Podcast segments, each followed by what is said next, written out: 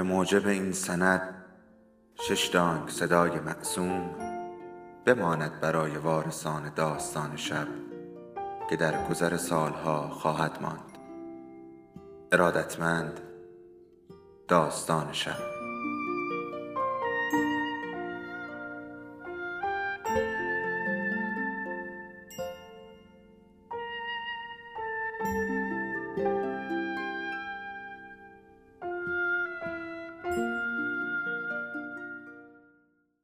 یکی بود یکی نبود.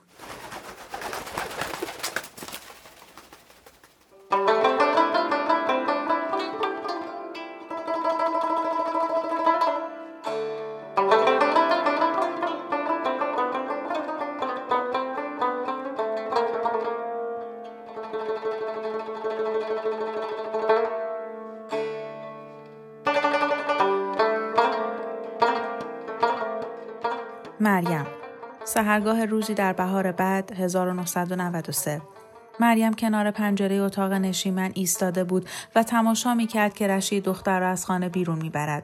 دختر کمر خم کرده و یک دست را به تبل برآمده شکم خود گذاشته بود و تاتی تاتی می رفت. شکمش از زیر چادر مشخص بود. رشید با نگرانی و احتیاط فراوان آرنجش را گرفته بود و مثل پلیس راهنمایی از حیات به بیرون هدایتش می کرد. حرکتی کرد که یعنی همینجا منتظر باش و به طرف دروازه رفت. بعد با یک پا در را نگه داشت و به دختر اشاره کرد پیش برود. وقتی دختر به او رسید، رشید دستش را گرفت و کمکش کرد که از در بگذرد. مریم کما بیش صدایش را میشنید که می‌گفت زیر پایت را نگاه کن گل من. غروب روز بعد برگشتند. مریم دید که رشید اول وارد حیات شد. لنگه در را زود رها کرد و تقریبا توی صورت دختر خورد. رشید با چند گام سری حیات را طی کرد. مریم در صورتش سایه ای دید. یک تیرگی که زیر روشنایی مسی شفق نهفته بود. درون خانه کت را از تن درآورد و روی کاناپه انداخت. از کنار مریم رد شد و با صدای خشکی گفت گشنمه شام حاضر کن. در ورودی راه رو گشوده شد. مریم دختر را در راه رو دید که قنداق را در خم بازوی چپش گذاشته است. کنار در یک پا را بیرون گذاشته بود و یک پا را درون. تا نگذارد در بسته شود. خم شد و نالید و سعی کرد پاکت کاغذی را که خرت و توی آن بود و زمینش گذاشته بود تا در را باز کند بردارد. صورتش از تقلا در هم رفته بود. سر برداشت و مریم را دید.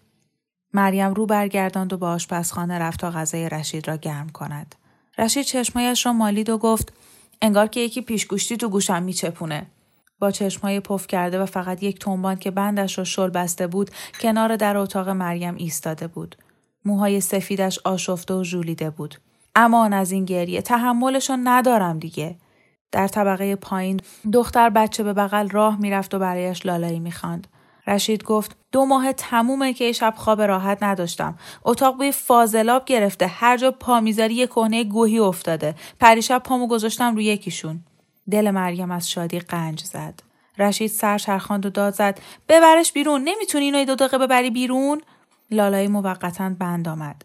سینه پهلو می‌کنه. الان که تابستونه. چی؟ رشید دندانهایش را چفت کرد و صدایش را بلند کرد. گفتم بیرون هوا گرمه. نمیبرمش بیرون.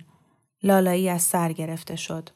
گاهی قسم می‌خورم دلم می‌خواد این موجود رو بذارم توی جعبه و ولش کنم تو رود کابل مثل موسای نوزاد. مریم هرگز نشنیده بود که دختر خود را به اسمی که مادرش رویش گذاشته بود یعنی عزیزه صدا بزند.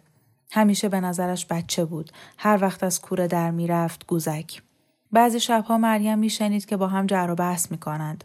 پاورچین به طرف در اتاقشان می‌رفت و به گله های رشید درباره بچه همیشه بچه و گریه مدام بوها اسباب بازی هایی که موجب می‌شد سکندری بخورد. طرزی که بچه با اشتهای همیشگی برای خوردن آرغ زدن عوض کردن کهنه گرداندن و مراقبت بیوقفه توجه لیلا را از او به خودش متمرکز کرده بود گوش می‌داد.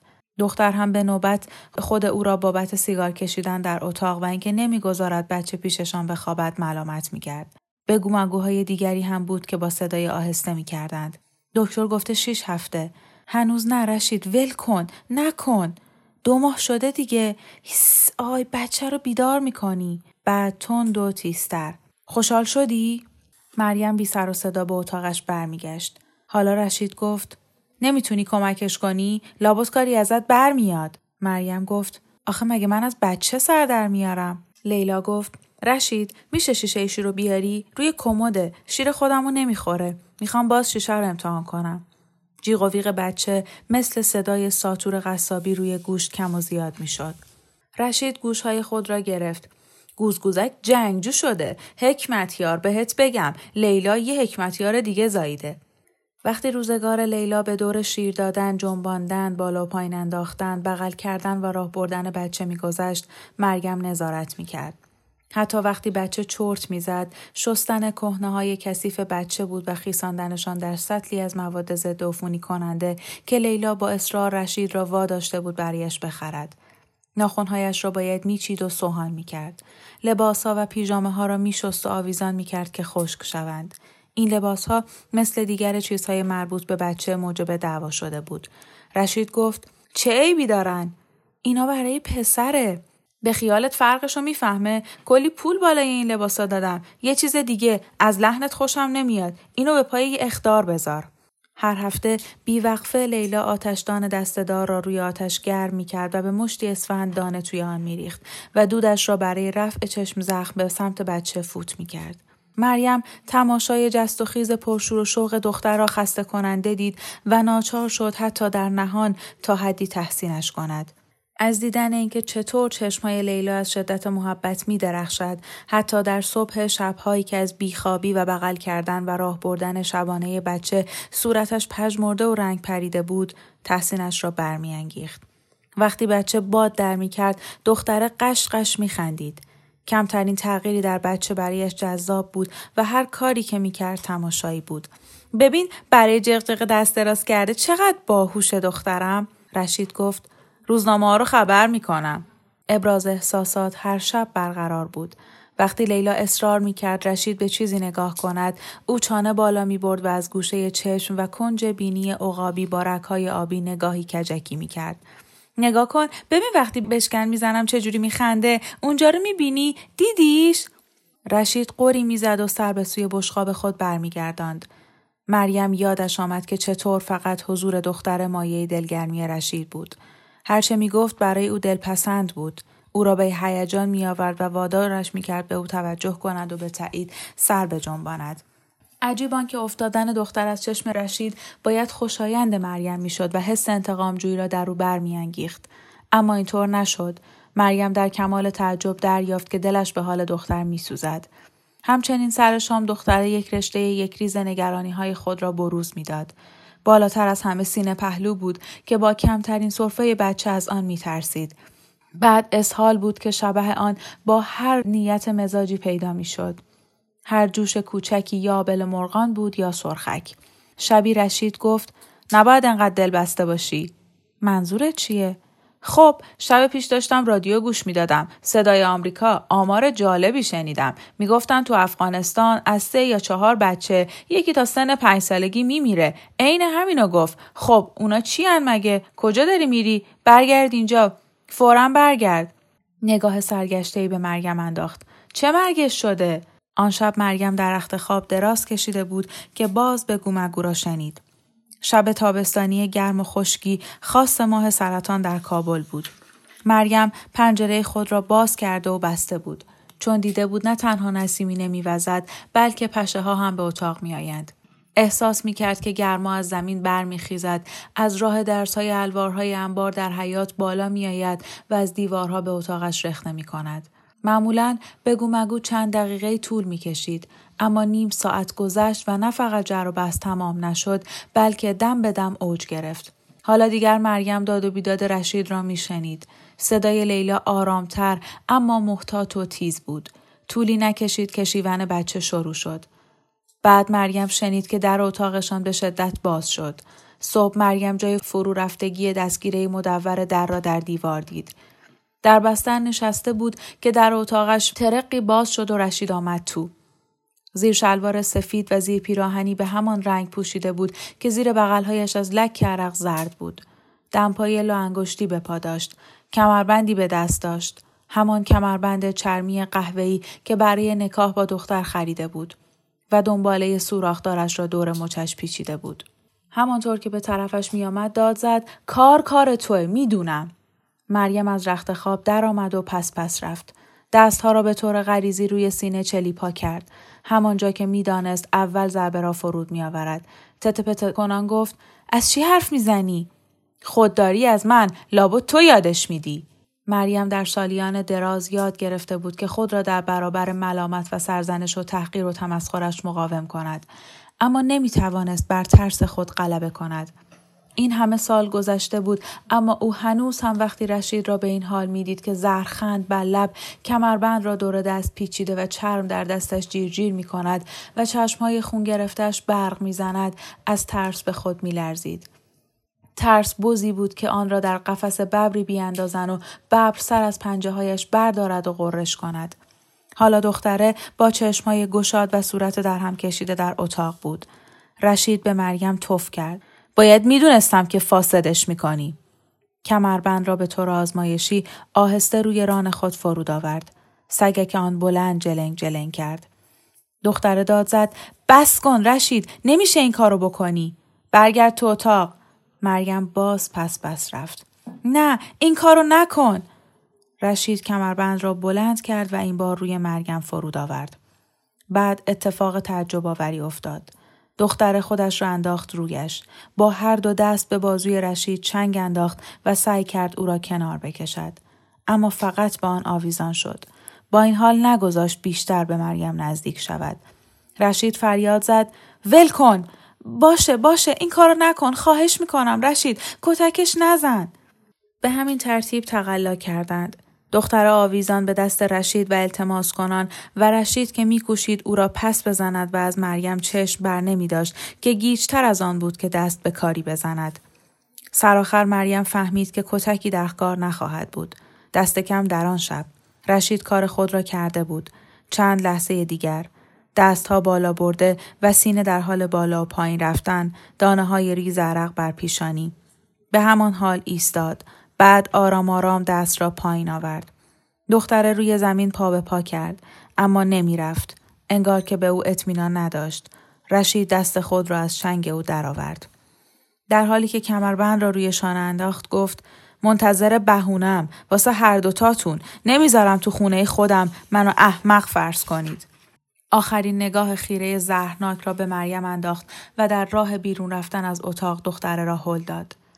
مریم که صدای بسته شدن در اتاقشان را شنید به تخت خواب برگشت. سر را زیر بالش فرو برد و منتظر شد که لرزشش فرو بنشیند. مریم آن شب سه بار از خواب پرید. بار اول قرش موشکی در قلب بود که از جهت کارت چهار به گوش رسید. بار دوم صدای گریه بچه از طبقه پایین و هیس کردن دختره و جلنگ جلنگ قاشق در شیشه شیر بود. سرآخر هم تشنگی او را از تخت خواب بیرون کشید. در طبقه پایین اتاق نشیمن تاریک بود. جز اینکه پرتو محتاب از پنجره به گوشه از آن میتابید. مریم صدای وزوز مگسی را از جایی میشنید و خطوط بخاری چدنی را در گوشه می‌دید که لولش برجسته بود و با زاویه تندی درست زیر سقف به بیرون میپیچید. سر راه آشپزخانه پایش به چیزی گیر کرد و نزدیک بود سکندری برود. پیش پایش هیکل مبهمی را دید. چشمهایش که به تاریکی عادت کرد فهمید دختره و بچهش آنجا روی تشکی دراز کشیدند. دختره به پهلو خوابیده بود و خور و پف می کرد. بچه بیدار بود.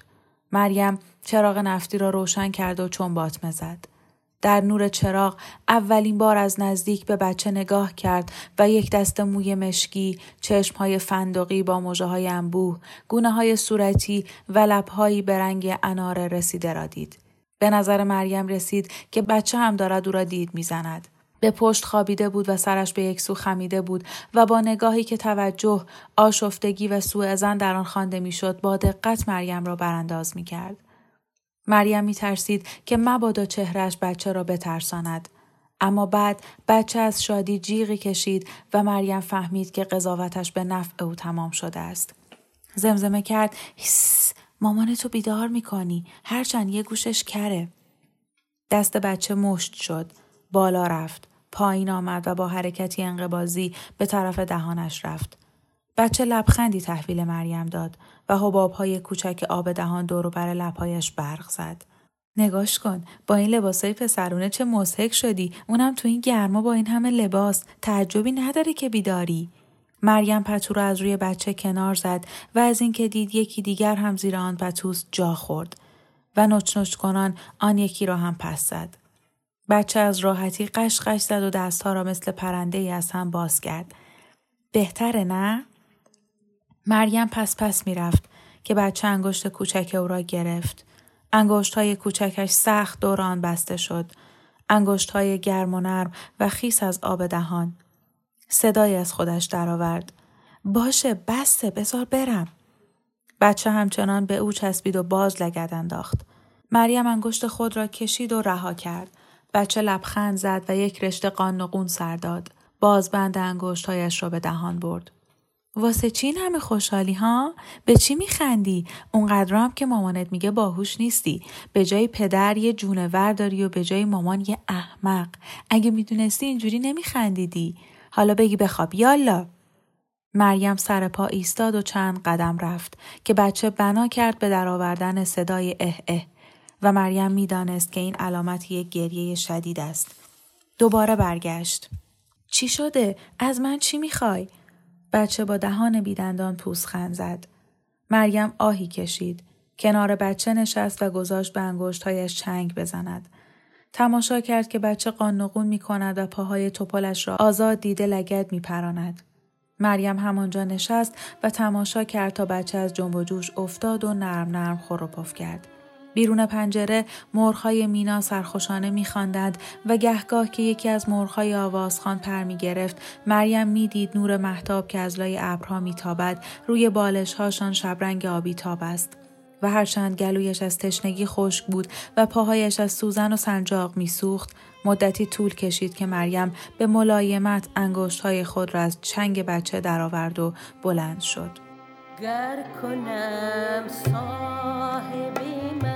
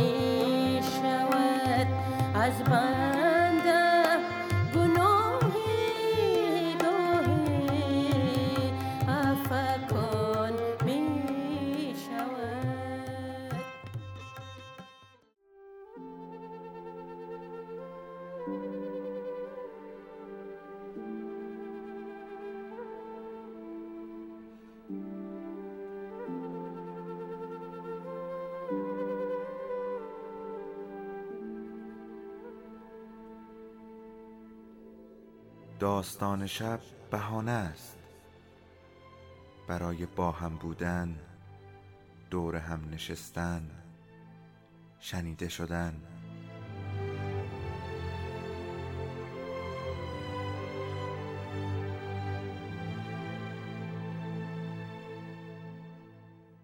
صدای افسانه ها رو میشنویم.